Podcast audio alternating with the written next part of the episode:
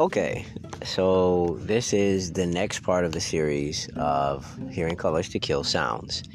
Now, this particular part of the book uh, diverts quite slightly, and I haven't explained it in the book, but it's the addition of another character by the name of Oleander. And um, I was inspired by this character just to come up with someone um, like him from Final Fantasy VII. So I'm a big nerd, so I love stories and I love um, over the top characters who embody something that I have not seen before, um, in particular, other characters in, in this light. And um, if you've ever played the game before, uh, it's a series that has him uh, almost uh, godlike uh, abilities. And so I modeled the character after this, um, even the silver hair and all. And um, he wields a sword. And so, in this particular part of the story, um, which I tell um, through the poetry, is that um, he has this ability uh, or um, fighting prowess uh, that is unmatched. He instinctively knows what to do in a fight, and he utilizes that to um, stave off many would-be bandits, um, assailants, and mad people running around um, in this uh, densely populated area.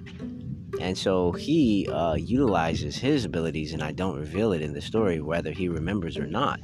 Um, but he acts like he does, um, while everyone else is figuring out all of their memories and um, proverbially um, pillaging villages and a whole bunch of other horrible things that were going on. And so, ideally, in the story, he uh, moves and reacts, and everything is a simple reaction of a counter. Um, he joins fights and he begins to explore uh, or search these fights out. And um, I wrote this so long ago, and this was um, just uh, him almost childlike, uh, looking for someone to match his strength. And um, it, it's really interesting to see because uh, it, it's not gory, but he is almost as like this this figure um, that I, I place in the story to interact with others or to um, what would you call this um, springboard event that um, affect other characters in the story. And so um, it's interesting to see like he'll do something oleander um, will jump in the sky or something and he'll start like basically almost Superman like jumping from a meteor in the sky and jumping into another one, literally on this giant planet, and and begins to battle these uh, meteor like uh, what do you call it, these aliens or something or beings that come from the, the asteroid and he's just elated because someone matches his strength and uh, yeah it's a really interesting thing to to get into the psyche of him ideally, because he looks down on people, and uh, he's the complete antithesis of how um, I, I, you know, saying view my whole um, worldview. But I thought it was an interesting thing to add this character to the mix, just because um, it's a part of the spectrum of personalities that I wanted to uh, place in this in, uh, fantasy world. So yes, this is um, the prelude to Oleander the Great.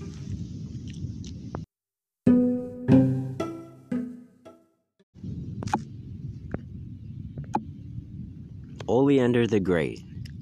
The place in which I was birthed is unimportant. The reason in which I am here I care even less. Silver hair flows from follicles to waist. I am man for it only in substance, staving off the boredom my only call to existence. Cries for help in this field. How curious. My armor of silver metallic platinum rings from the farthest star systems. Not a speckle of hair on my face, so smooth you would think I was moving through it. The air I breathe holds no weight if I cannot find my ending. There is no one who can defend me. They are all quivering weaklings. They cannot even concentrate on one thing at a time, unsure as to whether they are hungry, grieving, tired, or afraid. It angers me to no end. I cannot stand the sight. Memories are that important. A wandering mandroid and some refugee stumbled upon my resting place not but a few stellar cycle clicks ago, asking if I knew anything about this world. I told him no, with an honest smile, sitting and dismembering his jugular before it got cold. they screamed and called me the light of death, for I am charming, too erudite to be a savage. I laughed, concerning I am well above average when it comes to resolving apathy. I am unimpressed by other bandits. I seek only the one who can stop this restlessness in my side. I seek the one who will inject my blood with satisfaction. I search for this being. Walking into the city in which these wayward, unlucky truants sprang from, giving me some solace, death becomes them all. Minor fires. It eats away at the trees, their homes magnificent, such destruction sent from the angels. Past tense. Flames cannot destroy me. I walk through them colder than a brief reprieve. I watch their suffering, their weaknesses, too innumerable to account for. I can even see them huddled in the groves, believing themselves safe. Murderous intent fills my veins for the sheer pity I have for future spoils. Bandits, the weakest and easily swayed, like militant sign language. Aggression to control, manipulate, embroil, made up names to thought, laughable in ways in which nonsense given energy and effort is put into more remedial prattle. Creativity might be the avenue of expression. Perhaps I can put some skill into crimson, the vibration of release. Smiles, smiles, smiles. Now, how will I control my power this round? Last time they were stopping, hard intent to predict my next movement leaves lenses, digits, limbs out of place. Beings beware if they ever heard my consciousness. Inner dabbings. If they are not strong enough to even handle that, then fear my presence. Finally, someone bold enough to challenge. Strong enough, at least, in sculpted shape of round head. Laughing ensues. Laughing ensues. Continues. What more nonsense synonyms must one living allude to for ridiculous inner expressions of reality?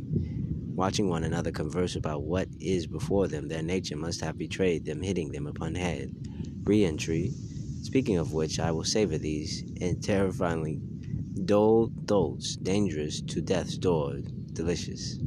Inner spill gravity included into factors. Screaming, pleading, ending, fast and consequential, turning with life of trees witness.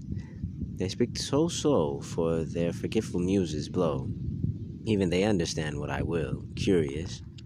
I walk into a fight bloodied from the body doubles, and these freaks know that I have arrived, engraved in this slavery to, to, to passion, death, they understand. The beginnings of endings, always at the right time at the right place. Fate. I slashed a Manfred of six foot twelve, shoulders high, the opposite Manfred surprise upon face. It cites in awe the masterpiece I have been drawing all along. The issues with Celestial, as its current state, by the time they awaken, it will be forever loving modules too late. I care not. The warrior's resolve makes an exit, covering, perhaps. This is the first time my face is with aversion. Time is a luxury for me and this soul. I see it seeping from his jaw. One punch knocks him unconscious, for I have to wake him again and again with lots of members. Cries, my impromptu symphony.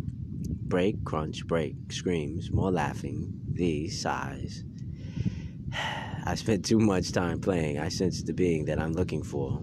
Ooh, don't hide. I must destroy them. The thought of itself excites me to no end.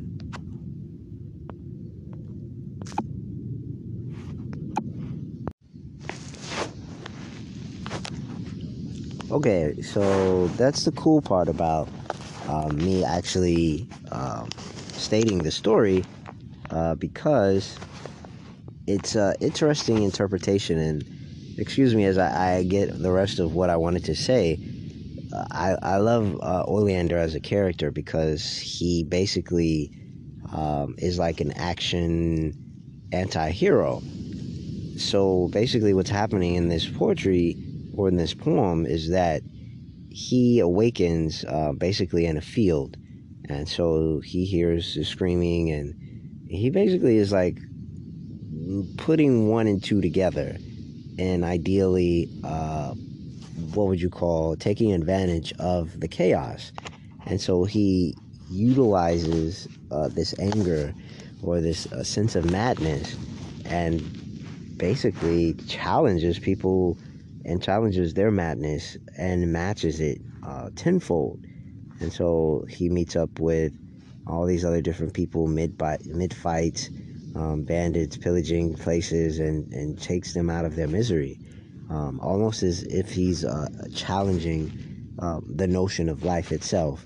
But he loves the fight, and so he he's looking for this this almost as if it's uh, like uh, uh, an equal to match what he is that he is, and uh, or testing his limits. And it's a really interesting interpretation because afterwards, uh, it is he reveals through his personality and how he views others, and it's not no way how I view life, but uh, a de- clear depiction of how someone uh, such as him, uh, having all of these abilities and having all of these powers, or power in itself, to um, take advantage and how he does. Um, it's an interesting uh, notion of nature versus nurture, and a lot of different characters in the story have this um, notion of forgetting, and so they have this uh, period of retrospection. And uh, Oleander is the complete opposite. He has no restraint, uh, no chill. He has just zero to six thousand. And when he sees this character, he's like a, a giant, um, the tallest man he had ever seen. And so he gets excited at the notion of battling uh, such a being and uh, enjoys the battle itself, but then goes completely overboard by, um, as I say, um, punching him in the face. And this is really crazy because he, he's like talking about his digits. But it goes on um, versus just uh, mindless uh, violence. Once again, he's testing his limits. And so he's searching in this world of celestial, which is um, the setting in uh, hearing colors to kill sounds. And celestial is very, very, very, very, very, very, very, very, very, very, very. I don't even think I can depict in how large this world is, and it is beyond um, anything I could conceive of. The size of the sun, and so the dimensions in itself, and someone like Oleander uh, can exist in it and basically influence a, large portion of uh, the sector of the world in itself, while others um, proverbially uh, wouldn't even know that he existed. And so I, think that's an interesting notion as well, uh, describing the character. And you just have to see it for yourself.